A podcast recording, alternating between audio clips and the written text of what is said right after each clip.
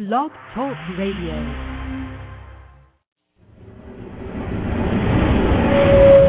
truth. In the councils of government, we must guard against the acquisition of unwarranted influence by the military industrial complex. Are the Bible's prophecies today's reality? This could be the sign that signals the return of Christ. World leaders are working behind the curtain. The very word secrecy is repugnant in a free and open society. Secret societies, secret oaths, secret proceedings. Now, get ready for an hour of truth that will make you think. We'll examine Bible prophecy and see how close we are to the return of Jesus Christ for his church. You're in the zone. Politics, Israel, the Middle East, the revised European superstate, and more. All in the zone. This is the Prophecy Zone with your host, Phil Armstrong.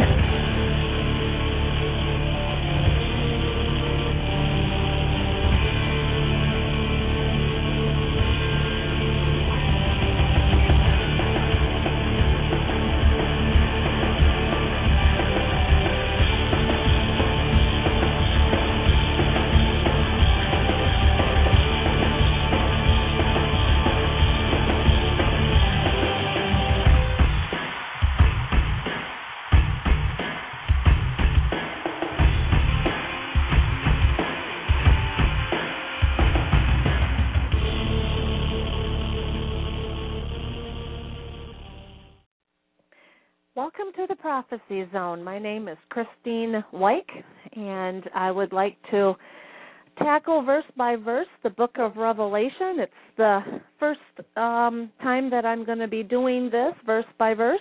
I did this actually first time this year. I did this last year, and I just thought I would go ahead and, and dig into it again for those of you who don't repeatedly go back into all the old archives of the prophecy zone. I'm going to start up a new one here, and I'll probably be a little bit more detailed on this one as uh, Lord has revealed to me more and more information on Revelation. I'm going to be passing that on to you. So I do thank you for joining me, and let us dig into the book of Revelation. We'll start with obviously chapter 1, verse 1. I am going to be working with the NIV. I do not know what uh, Bible version you prefer. Many of them prefer the King James. I'm going to choose the NIV here to study with because it is the one that is found in most churches. However, I have nothing against anyone who wishes to follow along with the King James or the Living Bible or whatever other 32 versions that are out there.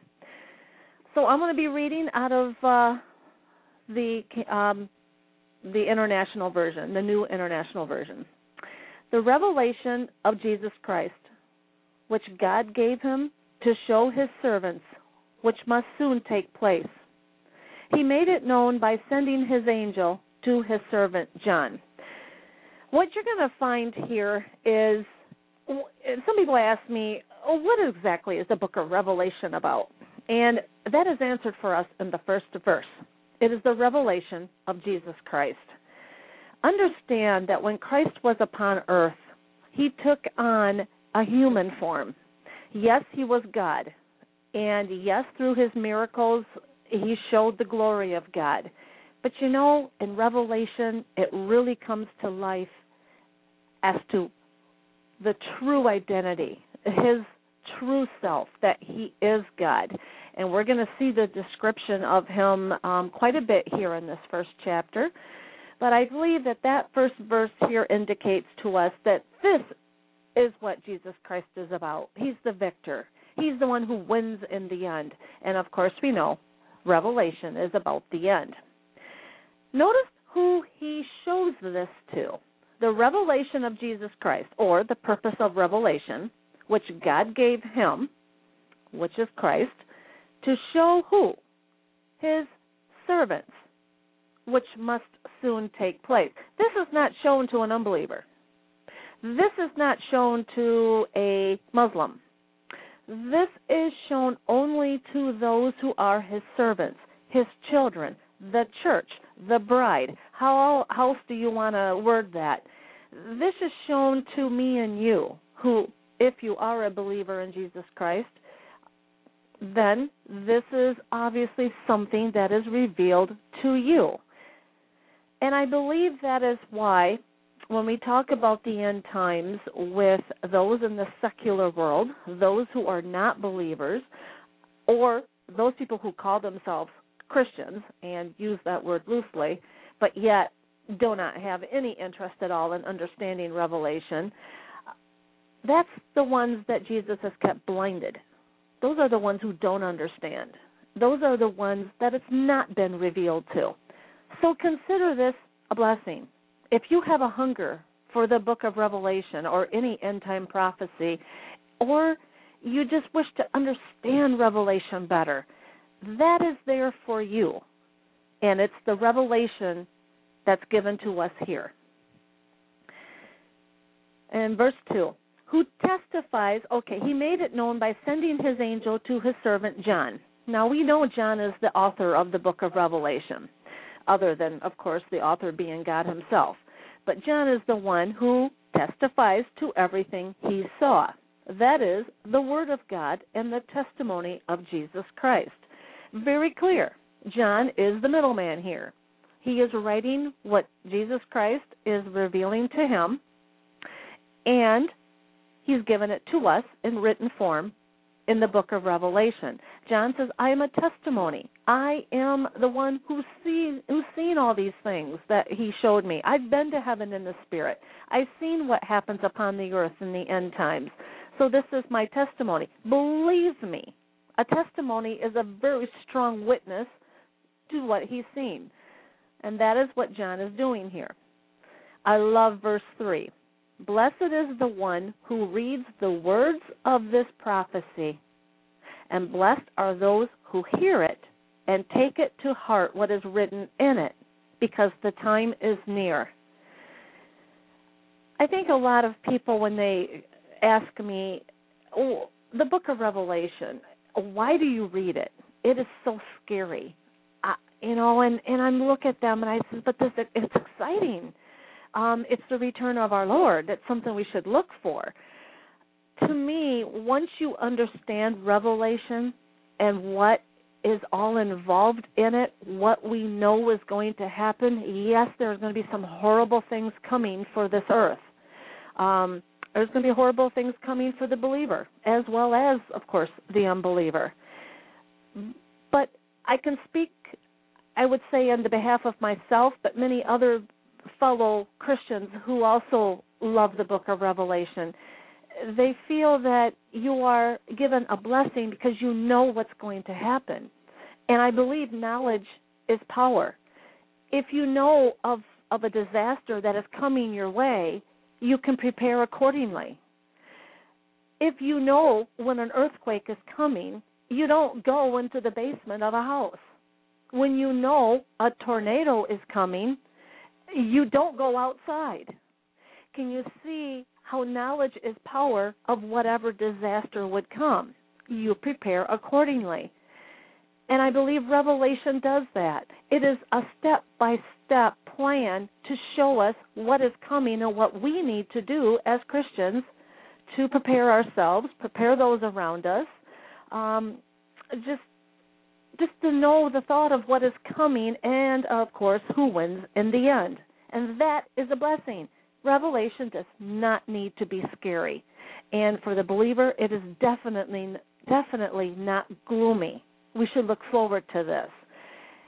And the more I speak about Revelation and the more I see things happening in our world that reflect of what's coming, the more the signs come into place, whether it's an increase in earthquakes or it's the nation of Israel under distress, the more I get excited because it's like, yes, I can see that forming as prophesied in God's Word. Verse 4 John, and I believe uh, this is speaking from Christ. It says, Greetings here. John, to the seven churches in the province of Asia. Now, keep in mind, there were actually seven churches that were literal. In fact, you can still visit the ruins of some of these churches today. I think Ephesus is still uh, in, in its place. They actually hold church services there in Ephesus. That's kind of interesting. To the seven churches in the province of Asia, grace and peace to you from him who is, and who was, and who is to come, and from the seven spirits before his throne. Now, we'll get into the seven spirits later, um, but these uh, seven spirits are the seven characteristics of a believer, but they're also the seven characteristics of God. We'll touch on that a little bit later. But it says, Grace and peace to you. In other words, he comes with a greeting um, to John and exactly explaining who he is. And we'll get into this a little bit later into this chapter. And from Jesus Christ, who was the faithful witness, the firstborn from the dead, and the rulers of the kings of the earth. That is obviously very self explanatory in that verse. This is Jesus Christ, and he's the winner. To him who loves us and has freed us from our sins by his blood. There is a message of salvation right there. Uh, verse 5. Verse 6. And has made us to be a kingdom and priests to serve his God and Father. To him be glory and power forever and ever. Amen. Again, he has made us, his followers, the church, to be a kingdom. And actually, this kingdom is something that comes up in the last couple chapters of Revelation. It's going to be a very exciting time when we get to that, and that might be a couple months from now before we get to that chapter. But it is a kingdom that arises, and we are a part of that. And priests, that means we are holy. We can be able to have communication directly with the Father. Verse 7 Here is the rapture. Look, he is coming with the clouds. Every eye will see him, even those who pierced him and all the peoples of the earth will mourn because of him. So shall it be. Amen. First of all, look at that last part. So shall it be. In other words, it's inevitable. It's not if it's going to happen, it is when it's going to happen, and it will uh, happen. Amen. Notice the trajectory of that statement. It's like this is a definite thing it's not just something that we throw out there as a theory. It is something that is going to happen. There is a lot in this verse, and we need to take this apart because this is where a lot of theories of man come from that are in error. And look at what the Bible is saying. Look, he is coming with the clouds, and every eye will see him that means the unbeliever as well. And it makes, and I mean, actually, it uh, iterates that with the next phrase, even those who pierced him. I'll get into that in a minute. Every eye will see him. That to me was an error in the Left Behind book series. Excellent series. It brought people a lot of, you would say, clarity as to the rise of a person who was the Antichrist and, and so on. But the way the book the Left Behind series, in fact, a lot of people believe that the rapture is a secret. Only believers see Christ coming in the clouds. That to me is a direct contradiction to what is said here. It says every eye will see him. It doesn't say only those who do not have the mark of the beast. It does not say only those who believe. There's plenty of instances there throughout Revelation that speak of those who take the mark or those who did not take the mark, or those who bore testimony to Jesus Christ. It does not say that here. It says every eye will see him. And that's why, at the latter part of this verse, all the peoples of the earth will mourn because of him. That here is a clue to me. First of all, the world knows that something is coming. And when it actually does take place, they are now going to be fit to be tied. Because I believe this is where the 144,000, this is where I believe the two witnesses, this is where I believe, and yes, I am not a pre tribber, But this is where I do believe that the believers that are on earth during the tribulation period, now let's say, for example, if the rapture occurred beforehand, so be it. Then these would be the believers that will be going through the tribulation period. There are obviously those, because we'll run into that quite often here in Revelation. But these people here will be doing all the witnessing, telling people who take the mark of what's going to happen to them. And when Christ returns in all his glory, these people will see the, oh man, I should have listened. Oh wow. This did come to pass exactly the way they said it would. That Christ would be coming with a loud loud trumpet sound, that he'd be coming on the clouds, that people would be coming out of their graves, they'd be rising in the air to meet him. Oh wow. Now the wrath of God is coming upon us, and that's with the seven bowls of wrath. And this is where the people of the earth will mourn. Now, look at the middle section here. Look, he is coming with the clouds. Now we know clouds and the rapture go together. Every eye will see him, even those who pierced him. The theory came about, oh, I think it was about a hundred years ago, maybe even sooner than that, maybe about eight, 80 years ago. There was a theory that came out called the preterist view, or the view that revelation was all accomplished, that it had already been fulfilled during the time that the temple was destroyed and that Jerusalem was destroyed, and that was in 70 AD. They use this verse here as proof that when Jesus told his disciples that they would see his kingdom, some of them would see his kingdom coming, that the preterist view is that the disciples were alive to see the coming of the the second coming of the Lord Jesus Christ. They actually believed the rapture had already occurred in around the year 70 or 80 AD. Now, a lot of you are like, you got to be kidding me. There's people that think Revelation has already been fulfilled. Yes, and there's a very strong movement for that. This is the verse that they use. Even those who pierced him, they will see him coming in the clouds. They feel that these are the Roman guards, those who pierced him. I find that to be not only a false interpretation, but a dangerous one. Because the preterist view takes all of Revelation and puts it into the past. It takes nothing out of what is still coming. And I believe when things start happening, like the mark of the beast or the trumpets, as they start uh, sounding and things are occurring on earth, the preterist view becomes one of those that says you can ignore all that, it's just something that's going to happen. That all the revelation was already fulfilled back 2,000 some years ago or 1,500 years ago. Um, all these things, the mark of the beast and all that stuff, don't worry about it. It's not relevant for today and that where I feel it is very dangerous. But then what is the Bible saying here? Even those who pierced him. That would seem to be the soldiers at the cross who pierced Jesus' side with a sword. But look at this. Go to Acts chapter 9.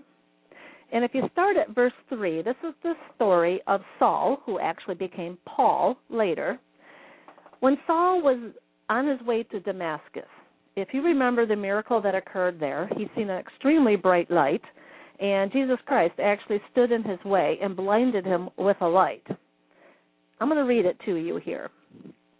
As he neared Damascus, this is Saul, on his journey, suddenly a light from heaven flashed around him. He fell to the ground and heard a voice say to him, Saul, Saul, why do you persecute me? Who are you, Lord? Saul asked. I am Jesus, whom you are persecuting. He replied, Now get up and go into the city, and you will be told what you must do there. Notice how Saul is asking, like, uh, uh "Who are you, Lord?"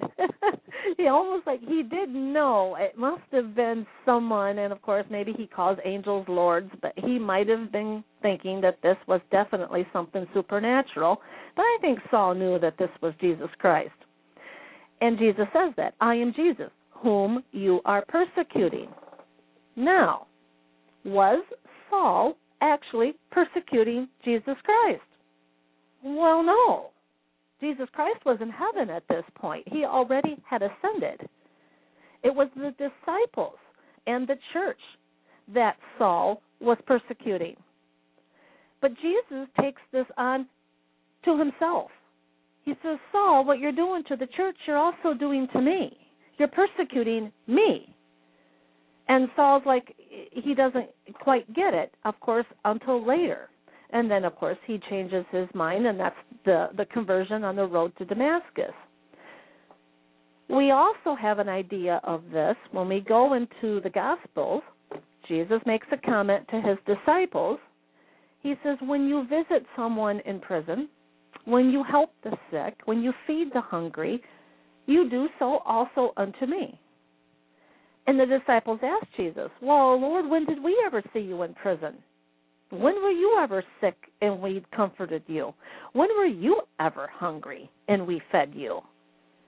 And Jesus said, If you do it for the least of these, which was at that time, he was present around some of the lower levels of society. I believe it was even maybe a group of children.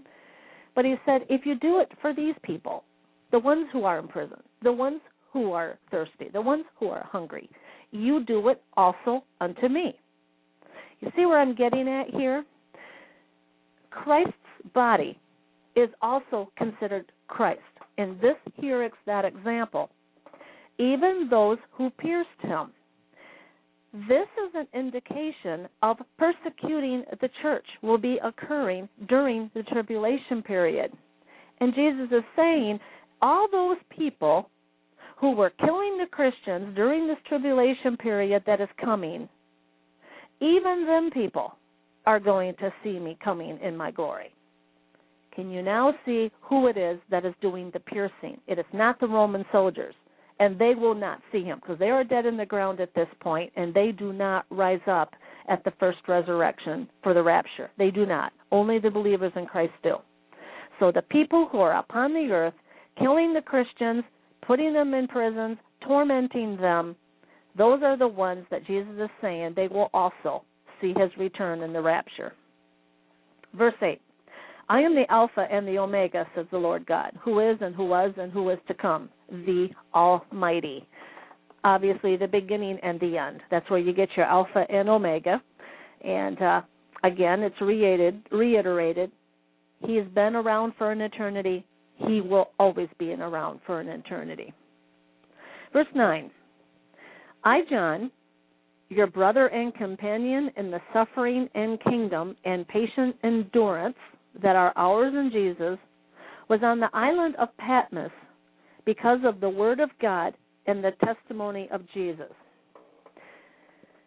John was obviously captured by the Roman government and you got to understand a little bit here of Roman history, or actually of church history.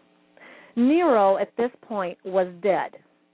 We know that for a fact, and so this gives you a little idea as to when Revelation was written. It was written probably around the year 80 to 90 AD, um, roughly. John might have been in his 80s at this point. Uh, you know, that's always been up for conjecture. But the Emperor Domitian was the emperor that had taken John and put him on the island of Patmos. Now, this was a form of persecution where Christians or anybody else who was going against the government, and of course, John probably would have because he would have not worshiped the emperor. One of the ways to get yourself imprisoned during the Roman Empire was not to worship the emperor. They would set up statues all over the city, and you were to bring gifts and you were to bow down and worship. And John obviously taught that you were not to do that, and he didn't do it himself. So, uh, a number of reasons why John would have been captured and imprisoned. But Domitian was an emperor who did persecute the the church, but was not near as severe as Nero if Nero had been alive at the time of Revelation was written, John would have been killed outright. His life would have not been spared. Nero was famous for not letting Christians live. He would torture them beyond beyond our imagination. It was just a horrible. He was notorious for it. So Domitian was the emperor who kind of scaled back the persecution in a way of how harsh he would be.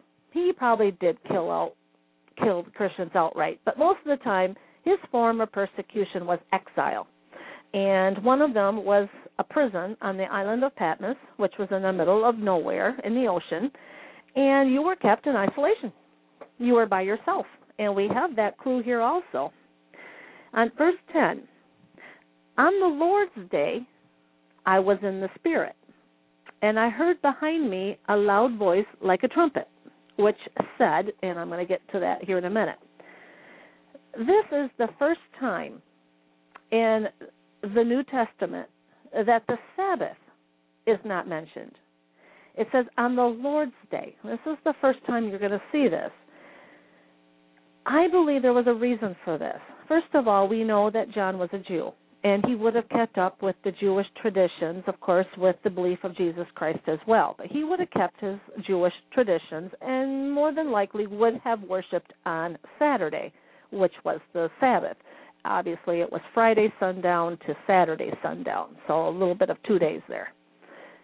Now, if he was in isolation, and I would assume that he had not been able to receive any outside communication. Obviously, he was able to write letters and do some things because he wrote the book of Revelation here, and maybe he was able to send out letters. Don't know that for sure, but chances are he did not receive anything coming in. That was a form of his persecution. He was kept basically in seclusion. You would lose track of days. I believe he probably would have kept notches going every time the sun came up. He'd put a notch up for one more day, but he wouldn't know what day it was. You can see that possibility. Go on vacation sometime, an extended one, two weeks or so. After a while, when you're not in your routine, where you have outside influences that tell you the day of the week, you forget what day it is. You lose track. It's like, boy, is it Monday or Tuesday today? And I think John was at that point. He didn't know when the Sabbath was. So he called it his Lord's Day. And he probably marked it off. Every seven marks would be his Sabbath. And that's why I believe the Lord's Day was what he called it. It was his day to worship God. And when it says that he was, let's see here, on the Lord's Day I was in the Spirit. What does that mean? I believe he was into it. I mean, he was into the worship. Very possible that this was not a real quiet time for him because behind him is a huge trumpet blast. Um, and we'll get into that next week.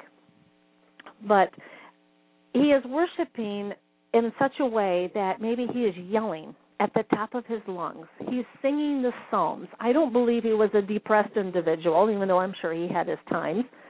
But he was worshiping in the Spirit. He was in the Spirit. He was just caught up in worship.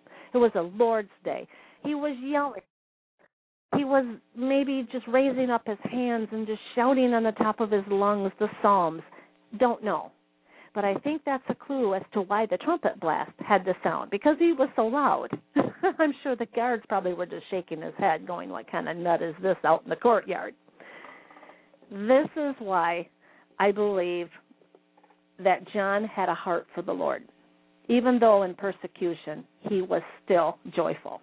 Something that we are going this is something that we are going to have to understand as we go through the tribulation period or those that become Christians during the tribulation period. My name again is Christine Weick. I have a book out.